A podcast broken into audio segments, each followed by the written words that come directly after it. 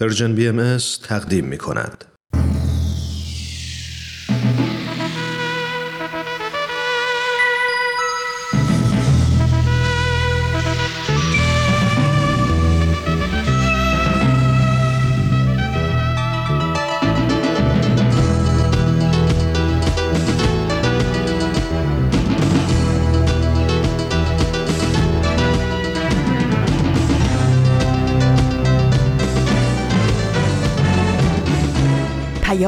دوست. برنامه ای برای تفاهم و پیوند دلها.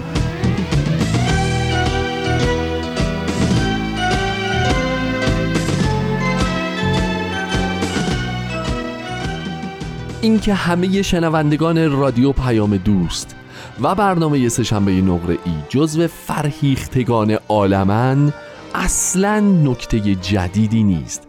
این یک حقیقت اثبات شده در سراسر جهانه و شما می‌تونید از هر انسان فرهیخته در مورد این المان فرهیختگی سوال بکنید. وقتی تایید کرد لطفا به یاد سشنبه های نقره ای و من هومن عبدی باشید.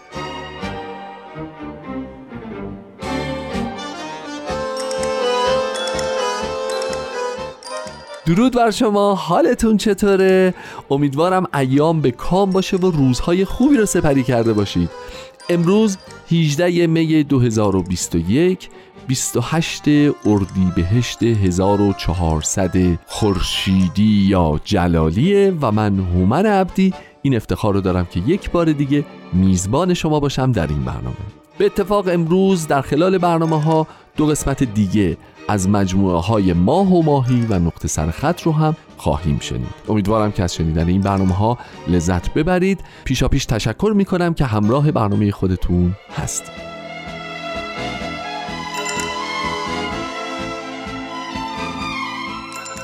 دوستان این قضیه که ما میایم هر هفته اول برنامه اعلام می‌کنیم امروز مثلا 28 اردیبهشت 1400 امروز 18 می مثلا 2021 یه چیز عادی شده. اینکه ما هر روز تو محل کارمون سررسید داشته باشیم تقویم داشته باشیم.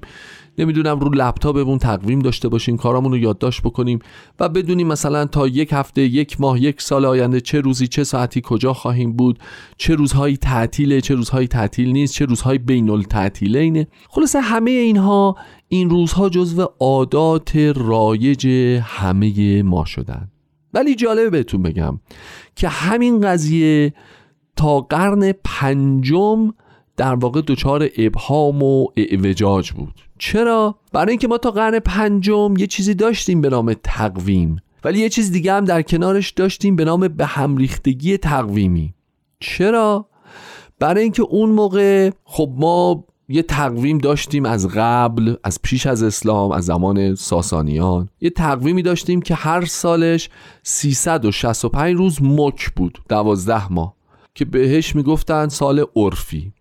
یه سال مداری یا یه سال حقیقی داشتیم که 365 روز و 5 ساعت و 48 دقیقه و 49 ثانیه بود و این دوتا با هم دیگه یه اختلافی پیدا می‌کردن. یعنی چجوری می‌شد؟ هر چهار سال یه بار اون سال عرفیه که 365 روز مک بود از سال حقیقیه یه روز عقب میافتاد. بنابراین نوروز با اول فروردین تطابق پیدا نمی‌کرد. از اون جلوتر که می‌رفتی هر 120 سال یه بار سال عرفیه از سال حقیقیه یک ماه عقب میافتاد. اومدن ساسانیان گفتن چیکار بکنیم منجمان ساسانی دوره ساسانی؟ گفتن آقا ما میایم میگیم که بعد از هر 120 سالی که گذشت یک سال رو به صورت چرخشی دوازده ماه محاسبه می‌کنیم. یعنی چی؟ یعنی می‌گفتن بعد از 120 سال اول دو تا فروردین خواهیم داشت بعد از 120 سال دوم دو تا اردیبهشت خواهیم داشت و همینطوری این قضیه تا اسفند پیش می‌رفت. این رویه عرض کردم تو دوره ساسانی وجود داشت تا پایان دوره ساسانی وجود داشت. بعد از اسلام هم وجود داشت منتها بعد از اسلام انتباق سال عرفی با سال حقیقی به هم خورد. چرا؟ چون پایه قمری به تقویم اضافه شد. حالا سال قمری هم البته ماجراهای خودش رو داره. تقویم قمری از قبل تو جزیرت العرب بوده و اسلام هم در واقع اونو تایید می‌کنه و فقط مناسبت ها رو بهش تخصیص میده. یعنی میگه آقا جان روزه تو رمضان باشه. حج توی زیحجه باشه نکوهش جنگ مربوط به محرمه و به همین ترتیب تا پایان. بعد از این ماجرا وقتی تقویم قمری در ایران هم رواج پیدا می‌کنه بعد از اینکه مسلمانان اعراب به مسلمون در واقع ایران رو فتح می‌کنن این ماجرا در واقع به تقویم ما هم اضافه میشه متا برای رخدادهای مذهبی ازش استفاده می‌کردن. حالا ماجرا از اینی هم که از جذابتر میشه ولی الان دیگه بقیهش رو براتون تعریف نمی‌کنم. تا بریم اولین برنامه امروز ماه و ماهی رو به اتفاق بشنویم و برگردیم.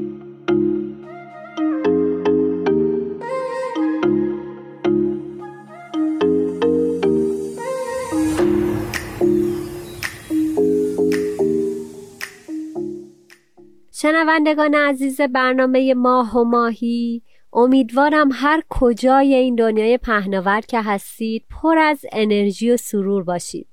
آتوسا هستم خیلی خیلی خوشحالم که مهمون شما عزیزانم.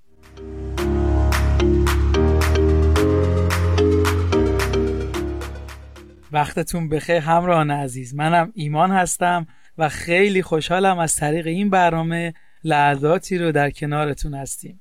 و ممنونم که در این لحظه برنامه های Persian BMS رو گوش می‌کنید. مخصوصا برنامه ماه و ماهی.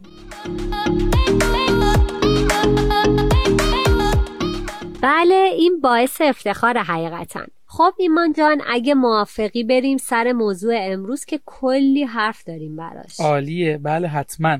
خب امروز می‌خوام در مورد بلوغ جامعه بشری صحبت کنیم. اوه اوه چه موضوع سختی. دقیقا. که فهم اون می‌تونه خیلی به درک ما و به قوانین و علوم و دانش هم کمک کنه. قبل از اینکه همین اول وارد بحثمون بشیم یک گفتگوی کوتاه بین یک مادر و فرزند رو با هم گوش می‌کنیم. به به خیلی عمالی بریم که من حسابی مشتاقم که ببینم این گفتگو در مورد چه موضوعیه. عالی بس با هم میشنویم.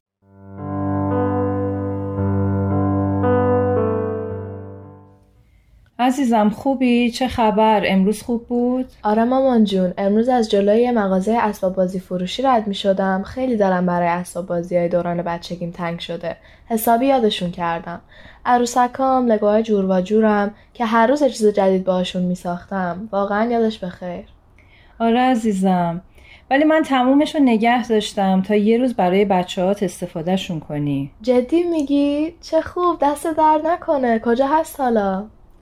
حالا من جاش هم بهت بگم تو می‌خوای بری بازی کنی یعنی؟ بازی که نه ولی دیدنش خالی از لطف نیست برام. چون یادم میاد چطور دوران بچگیمو باهاشون طی کردم. خیلی باهاشون خاطر دارم. آره عزیزم اون زمانها چیزی که تو رو بیش از حد خوشحال می‌کرد اسباب بازیات بود. چون برای اون دوران نیاز داشتی. ولی امروز به نظرت اگه تموم اون اسباب بازی ها رو بهت بدن هم باز خوشحال میشی؟ معلومه که نه می‌دونی چرا عزیزم؟ چون اسباب بازی های دوران بچگی دیگه برای امروزت مفهومی نداره چون مخصوص نیازهای اون زمانت بود و نیازهای امروزت رو برآورده نمی‌کنه.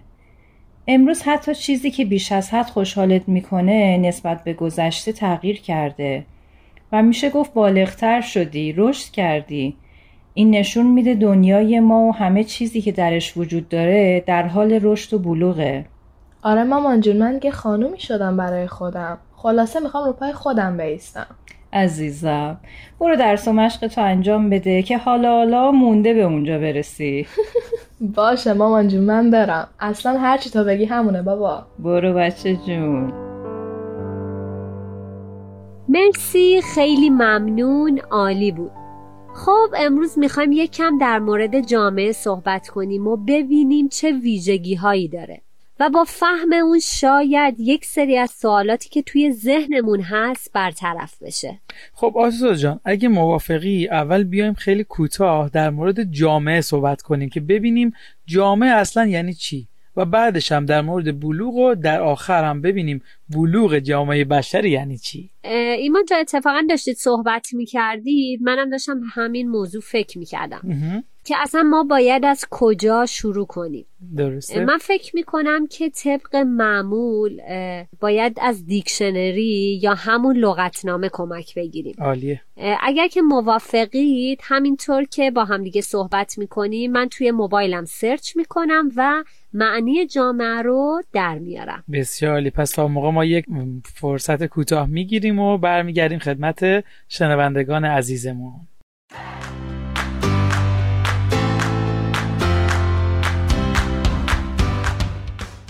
خب اینجا اشاره شده که جامعه به معنای گروهی از مردم یک شهر، کشور یا حتی جهان می‌تونه باشه. یا حتی سنفی از مردم مثل جامعه بشریت، جامعه هنری و غیره. بله عالی. منم مثل شما گشتم و یه تعریف دیگه پیدا کردم که نوشته گروهی از مردم که با هم وجه اشتراک داشته باشن و در سرزمینی واحد زندگی کنن. برای مثال مثلا جامعه دانشجویان حالا ما امروز جامعه رو که می‌خوایم بررسی کنیم جامعه بشریته.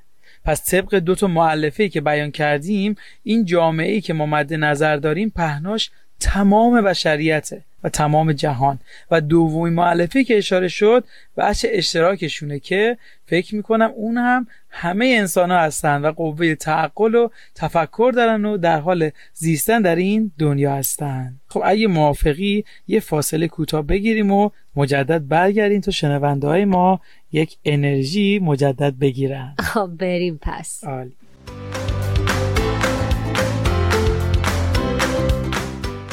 خب ممنونم که تا اینجای برنامه همراه ما هستید. فکر می‌کنم حالا بهتره بریم روی بلوغ هم یکم صحبت کنیم.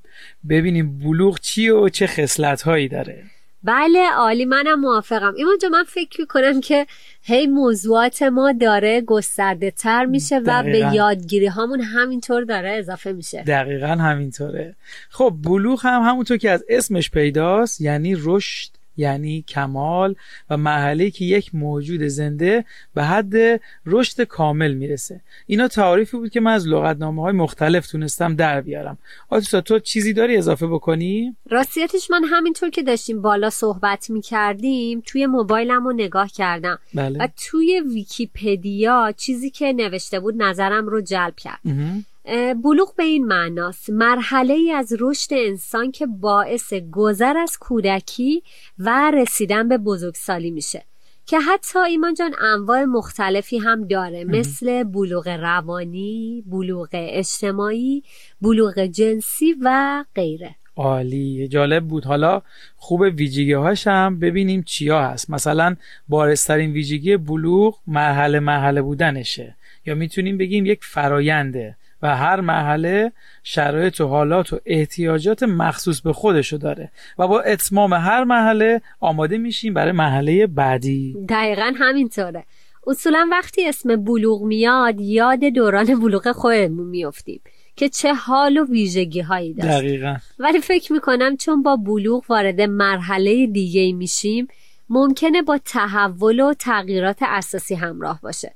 خب که البته اونم ویژگی هایی داره مثل درد، رنج و یا چیزهای دیگه. من می‌خوام یه مثال بزنم. ببینید یه کرم ابریشم به نظر شما بلوغش چیه؟ خب قاعدتا تبدیل به پروانه میشه. مرسی دقیقا اشاره کردی. و موضوع مهمی که اینجا من می‌خواستم بهش اشاره کنم اینه که اون قابلیت پروانه شدن یک فراینده و یک پروسس که باید به خودی خود و خیلی ارگانیک طی بشه. یعنی اینکه اون کرم ابریشم باید درد بکشه رنج بکشه تا بتونه به چیزی بهتر از خودش تبدیل بشه. اما این نباید توسط یک نیروی خارجی اتفاق بیفته. درست یعنی اگه این نیروی خارجی بخواد برفرض این کرم ابریشم رو کمک کنه تا تبدیل به پروانه بشه چه اتفاقی میفته؟ خب مسلما اون کرم دیگه تبدیل به پروانه نمیشه. خیلی جالب بود. مرسی. خب من فکر می‌کنم چون همه ما این دوران رو تجربه کردیم خوب می‌تونیم درکش کنیم. خب فکر می‌کنم به اندازه کافی از لحاظ لغوی این دو لغت رو بررسی کردیم. اگه موافق باشی حالا بریم ببینیم اصلا بلوغ جامعه بشری یعنی چی و چه ویژگی هایی داره. خب منم موافقم. فقط اگه اجازه بدی قبلش بریم ببینیم شنونده های ما در مورد این مفهوم چه فکری می‌کنن و بعدش با همدیگه بیشتر در این رابطه صحبت کنیم. چرا که نه منم موافقم. پس با هم میشنویم.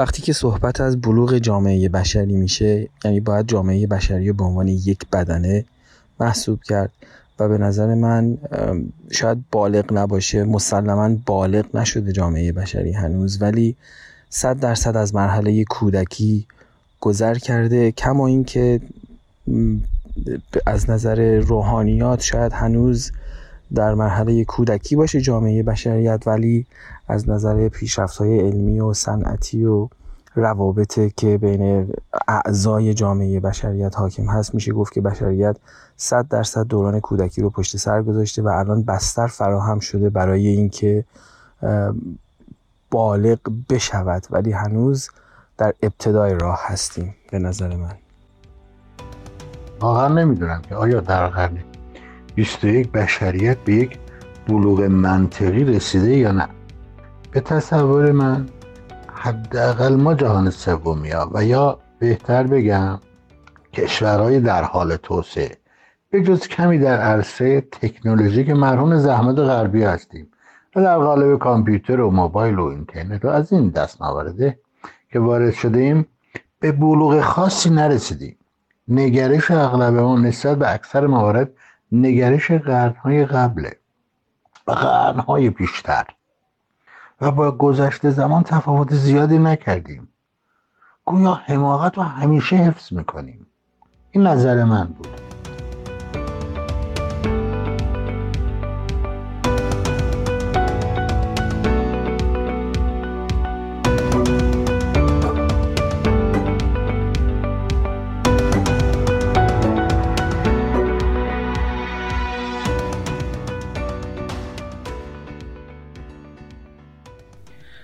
مرسی از شما عزیزان که نظراتتون رو بیان کردید. خیلی جالب بود که همه هم نقطه نظرات مشترک داشتن و هم متفاوت و به نظر من همین تفاوت ها دنیای ما رو قشنگ کرده. بله منم ممنونم ازتون.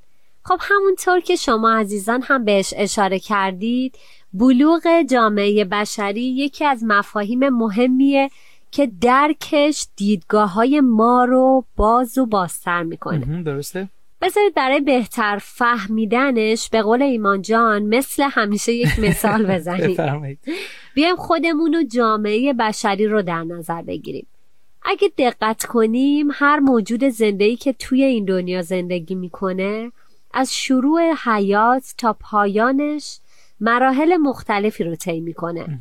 و فکر می‌کنم که هر مرحله طبق تعریفی که کردیم شرایط، حالات، حتی احتیاجات مخصوص به خودش رو داره. مثلا در زندگی یک انسان مرحله شیرخارگی، طفولیت، نوجوانی و بلوغ همشون شرایط و احتیاجاتی دارن. البته خب این نظر من. عالی.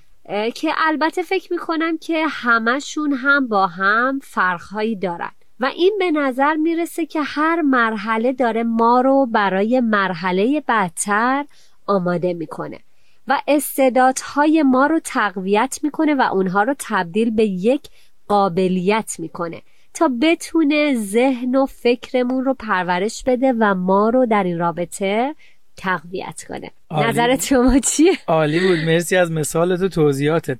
حالا اگه بخوام این فرایند رو در جامعه بشری ببینیم در حیات جمعی نوع بشر هم دورانها و مراحل مختلفی وجود داشته.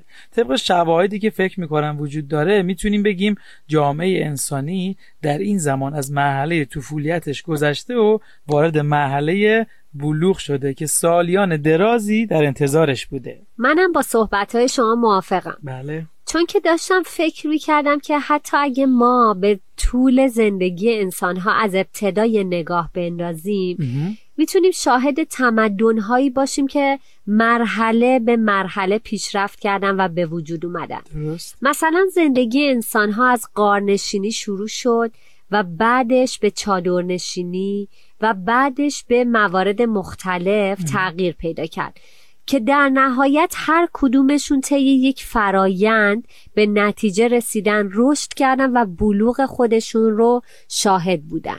حالا اگه توجه کنیم هر کدوم از این دوران هم ویژگی های منحصر به فرد خودش رو داشته و ابزار و احتیاجات مخصوص به خودش رو. و جالبتر اینه که احتیاجات هر مرحله به مرحله بعدی دیگه استفاده ای نداره.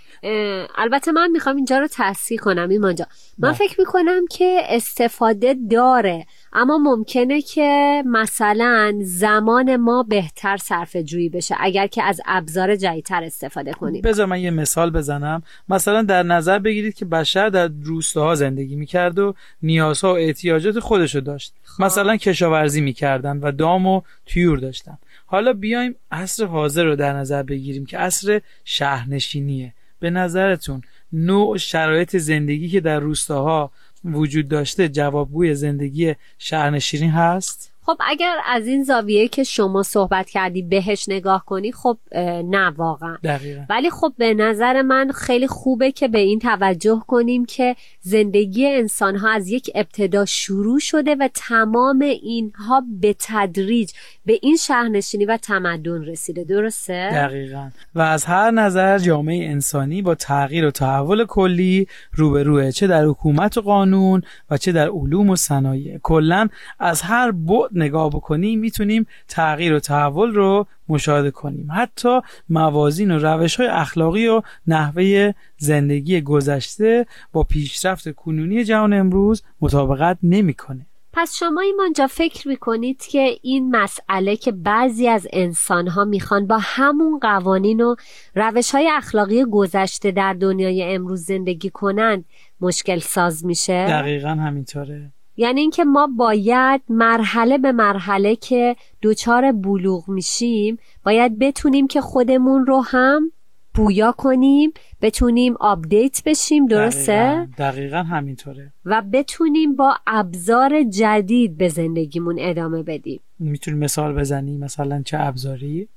من فکر می‌کنم که یه نگاه بکنیم به رشد بشر در ابعاد مختلف. خب. مثلا مفهوم اتحاد رو بیایم با همدیگه بررسی کنیم. اولین اتحادی که در جوامع بشری شکل گرفت فکر می‌کنم اتحاد بین خانواده ها بود. درسته. کم کم این اتحاد بین قوم ها و طایفه ها شکل گرفت. همینطور رشد کرد و به تدریج به ادیان و امت ها کشیده شد. درسته. و فکر کنم امروز این اتحاد در سطح ملی و حتی شاید در آینده در سطح بین المللی هم دیده بشه. و من فکر می کنم که مرحله بعدی اتحاد خیلی خوشبینانش می‌تونه وحدت تمامی انسانها روی کره زمین باشه. مرسی خیلی خوب بود این مراحل رشد اتحاد رو توضیح دادی. حالا فرض کنیم همین مثال شما. مثلا بخوام اتحاد در دنیای امروز رو در سطح ملی نگه داریم و به مرحله بعدی منتقل نشیم.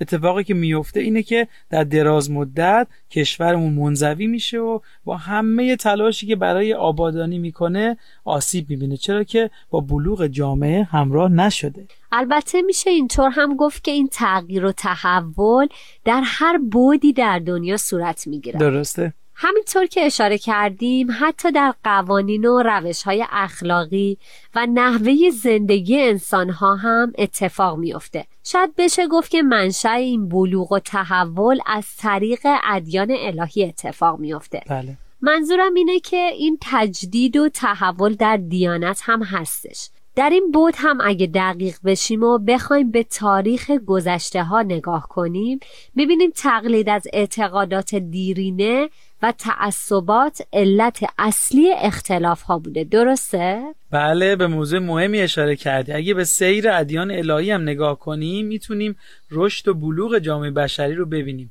ولی این تعصبات و تقالید باعث میشن که ما به جای اینکه برای پیشرفت و رفاه عالم انسانی مسیر بلوغ رو طی کنیم در مسیری باقی بمونیم که دیگه جوابگوی احتیاجات بشر نیست.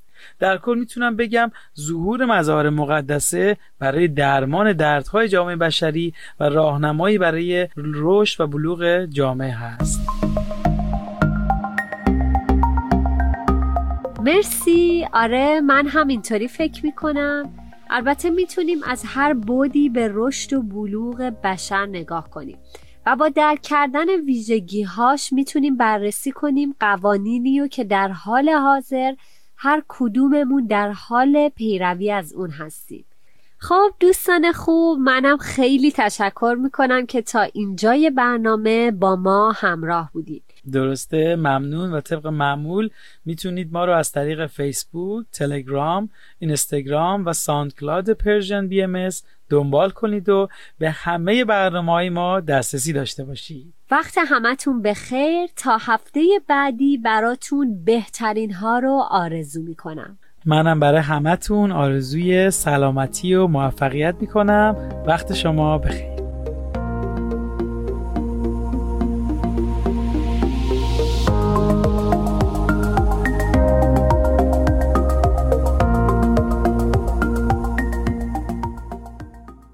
دوستان ماه و ماهی رو به اتفاق شنیدیم. ممنونم که همچنان با سشنبه های نقره ای همراه هستید. خب داشتیم راجع به ایرادات تقویمی می‌گفتیم که تا قرن پنجم ادامه داشته و به اینجا رسیدیم که در واقع تقویم قمری هم به مجموعه محاسبات کشوری اضافه شد. منتها داستان به هم ریخته شد. مثلا قدیم اگه می‌خواستن از کشاورزا خراج بگیرن می‌گفتن تو زیقعده بگیریم. یه موقع میافتاد تو اول فصل برداشت یه موقع میافتاد آخر فصل برداشت. بنابراین دیدن اینجوری نمیشه. گفتن آقا این تقویم قمری رو می‌ذاریم بابت مناسک مذهبی مثل مبعث تولد پیامبر و غیره. ما کارهای رسمی و کشوریمون رو با همون تقویم قدیم خودمون انجام میدیم. تا شد قرن پنجم این سلطان جلال الدین سلجوقی اومد سر کار و یه وزیری داشت به نام خاجه نظام الملک گفت بابا من این سه شنبه های نقره ای رو که می‌خوام گوش بدم تقویم به هم ریخته است. وزیر جان این چه زندگیه؟ ما باید یه تقویمی داشته باشیم که ثابت باشه. و بفهمیم کی سه شنبه است کی چهارشنبه سوریه کی اول فروردین جریان چجوریه. یک دانشمند جوانی رو دعوت می‌کنن که هنوز سی ساله هم نشده بوده ولی شهرت علمی گسترده ای داشته ستاره شناس بوده منجم بوده ادیب بوده فرهیخته بوده و ایشون میشه سرپرست یک تیمی و یک تقویمی رو در واقع استخراج می‌کنن. این تقویم بهار و تابستونش 93 روزه پاییزش 90 روزه زمستونش 89 روزه و اول هر فصل عرفیش دقیقا برابر با اون اول فصل حقیقیه. برخلاف سال میلادی که در هر ده هزار سال سه روز با سال حقیقی اختلاف پیدا می‌کنه این تقویم همیشه حقیقیه. هیچ وقت عقب نمیمونه کبیسه رو باهاش محاسبه می‌کنن فرمول داره و ایران و ایرانیان که هیچ مبنای تقویم جهانیان میشه. حالا این ماجرا هنوز هیجانش پاورجاست بریم نقطه سرخط رو بشنویم برمیگردیم. خدمتتون عرض می‌کنم. نقطه سرخط برنامه ای از نوید توکلی.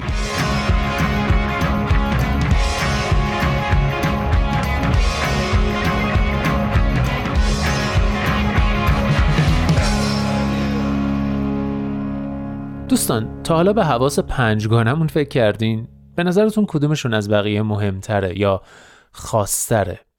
احتمالا هممون داریم به بینایی یا شنوایی فکر می‌کنیم که چقدر مهمن یا حتی به بویایی و چشایی که اخیرا توسط این ویروس عجیب بدجور تهدید شدن اما حدس می‌زنم کمتر کسی به لامسه فکر کرده باشه لامسه یه جورایی همیشه هست خب چون همیشه هست اهمیتش رو درست درک نمی کنیم به قول خارجی ها we take it for granted. یعنی همین که چون همیشه هست زیاد بهش بها نمیدیم. اما یه لحظه زندگی رو بدون حس لامسه تصور کنید. بدون لمس بدون آغوش. خیلی خالیه نه؟ این دنیای خیالی خالی از معجزه لمس به نظر جای جالبی نمی‌رسه. چند وقت پیش تو وبسایت آسو یادداشت خوندم با عنوان نیاز به لمس. و راستش خیلی مطالبش برام جالب بود. به همین خاطر قصد دارم بخشهایی از اونو طی سه هفته در نقطه سرخط برای شما هم بخونم. این شما و این بخش اول یادداشت نیاز به لمس نوشته لورا کروچانلی که در وبسایت ایان و ترجمه فارسیش هم همونطور که گفتم در وبسایت آسو منتشر شده. بشنوید.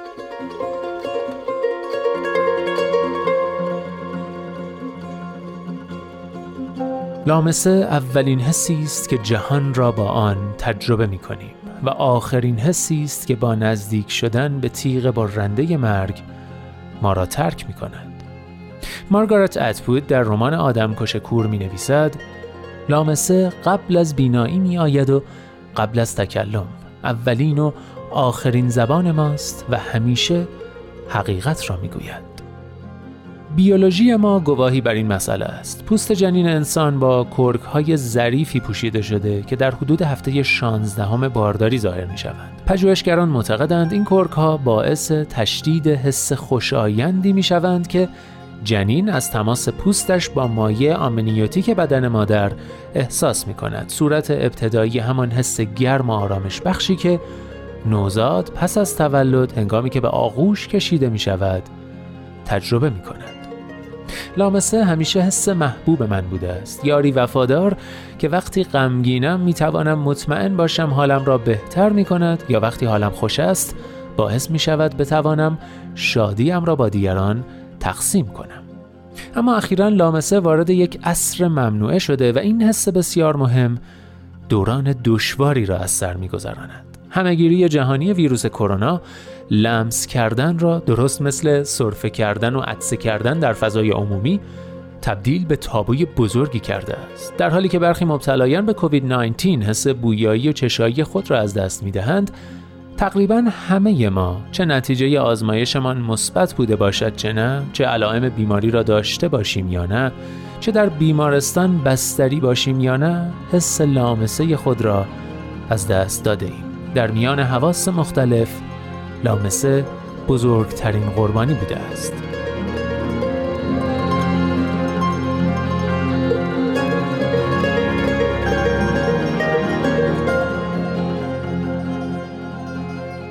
اگرچه حفظ فاصله فیزیکی از ما در مقابل بیماری محافظت می کند اما مانع دریافت محبت و توجه نیز می شود.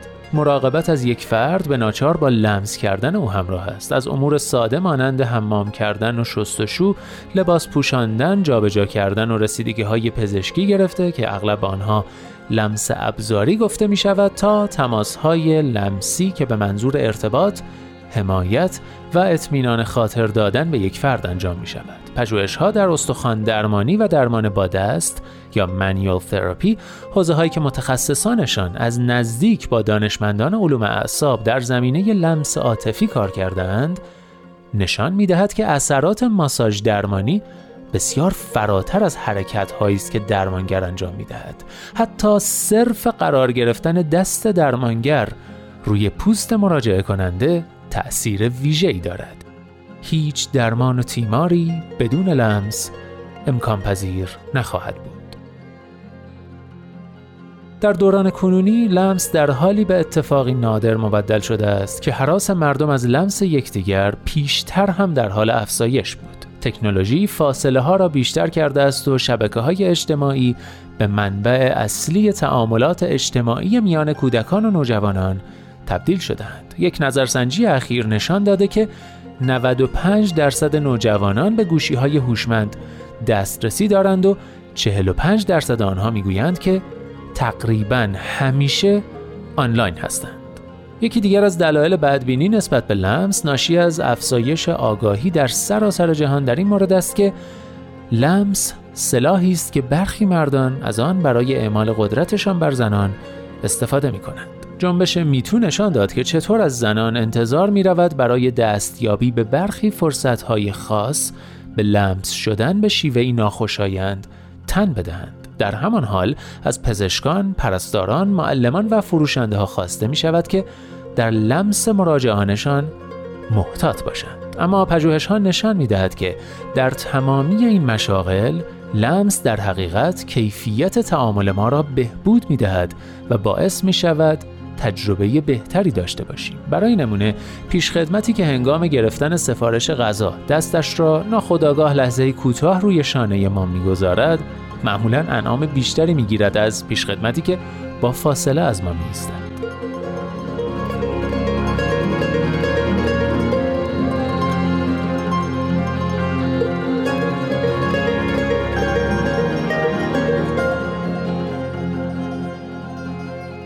خصوصیتی که لامسه را از سایر حواس متمایز می سازد متقابل بودن آن است. می توانیم دیگران را بی آنکه به ما نگاه کنند نگاه کنیم. اما نمی توانیم بی آنکه لمس شویم کسی را لمس کنیم. در دوران همهگیری جهانی ویروس کرونا پرستاران و پزشکان در این باره صحبت کردند که چطور این ویژگی منحصر به فرد لامسه به آنها کمک کرده است تا با بیماران ارتباط برقرار کنند. کادر درمان هنگامی که به دلیل پوشش های محافظتی نمی توانستند با بیمار صحبت کنند یا به او لبخند بزنند یا به خوبی دیده شوند توانستند برای اطمینان خاطر دادن به بیمار دستشان را روی شانه او بگذارند دست او را بگیرند یا بازویش را فشار دهند تا به او یادآوری کنند که تنها نیست. جالب اینجاست که در این همه گیری جهانی لمس هم ناقل بیماری بوده است و هم بخشی از درمان لامسه حقیقتا قوی ترین ابزار برای ارتباط اجتماعی است و خبر خوبان که ما با امکانات کامل برای استفاده حد اکثری از این ابزار متولد می شویم.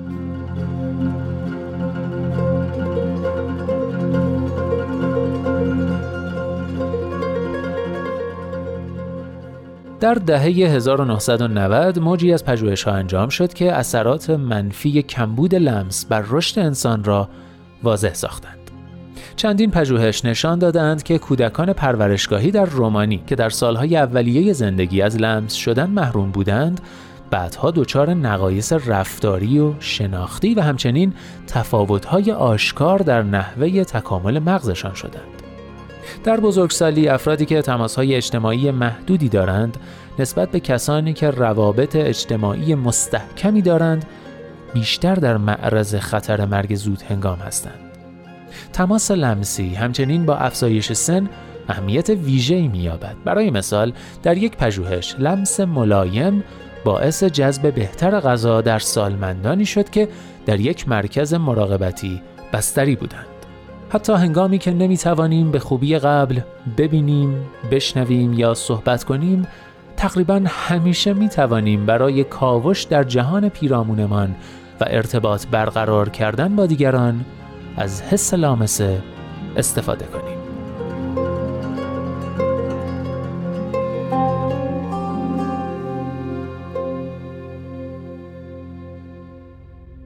بله بخش اول یادداشت نیاز به لمس رو شنیدید. هفته آینده در ادامه این یادداشت لمس رو به آزمایشگاه می‌بریم و از دیدگاه کاملا علمی بررسیش می‌کنیم.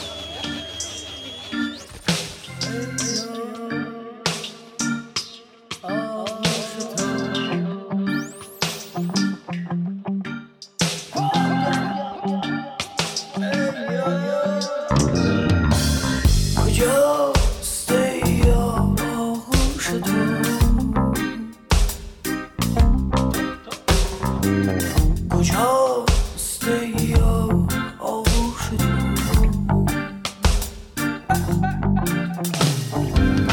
من سخت را زبان تو باید به این زخم ها دست تو شاید باشد بر همین. باشد مرهمی.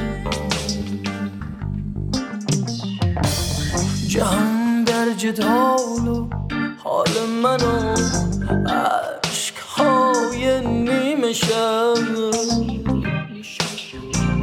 و تسکین این بغز با یاد تو شاید کمی کسی جز تو از درد خواهد درون من آقاد نیست. کسی جست چون تو برای زمان به زنگاه نیست. تو باشی پریشانم پیش تو. تو نفی هجابی اوریانم پیش تو. کجاست یار آغوش تو؟ یار آغوش تو.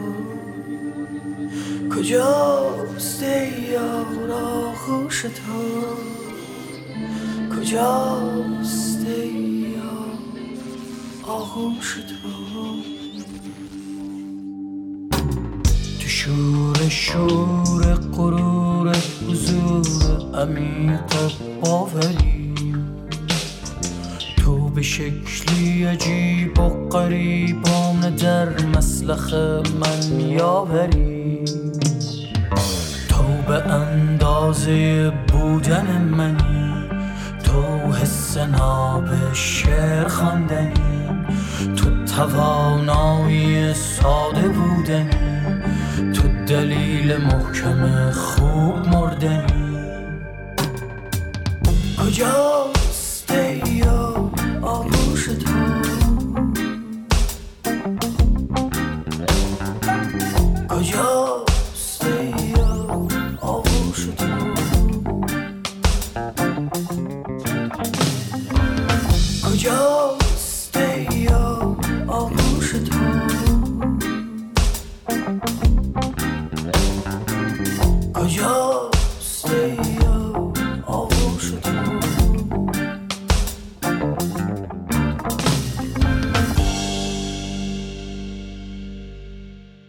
بله آغوش رو شنیدید با صدای شاهین نجفی. آهنگ مسهور کننده ای که شعر و آهنگشکار خود شاهینه و تنظیمش رو مجید کازمی انجام داده و یکی از هزاران هزار آهنگیه که یه جورایی حول محور حس لامسه و معجزه لمس میگرده. امیدوارم لذت برده باشید و سهشنبه هفته بعد نقطه سرخط رو فراموش نکنید.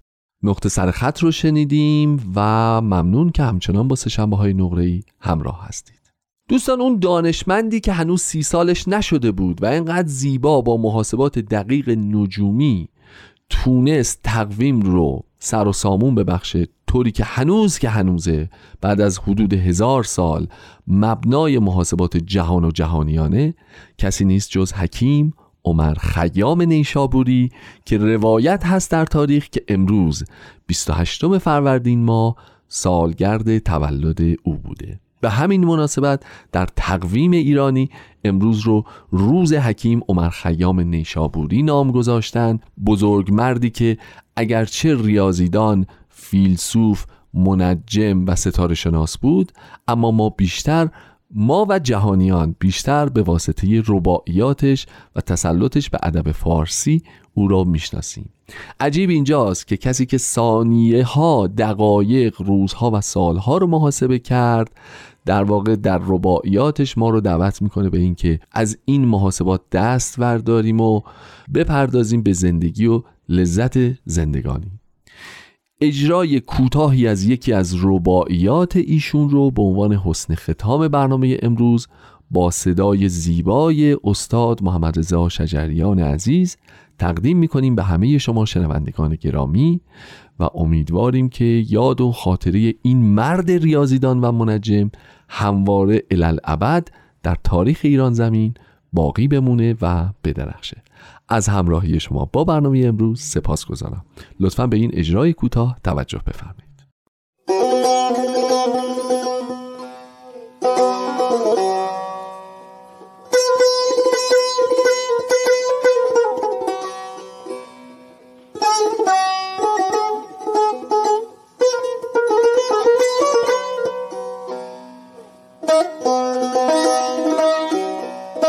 آن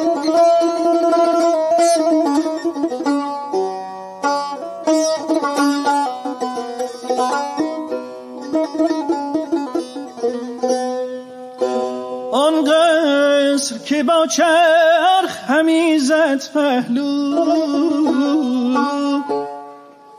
بر درگه آن شهان نهادندی رو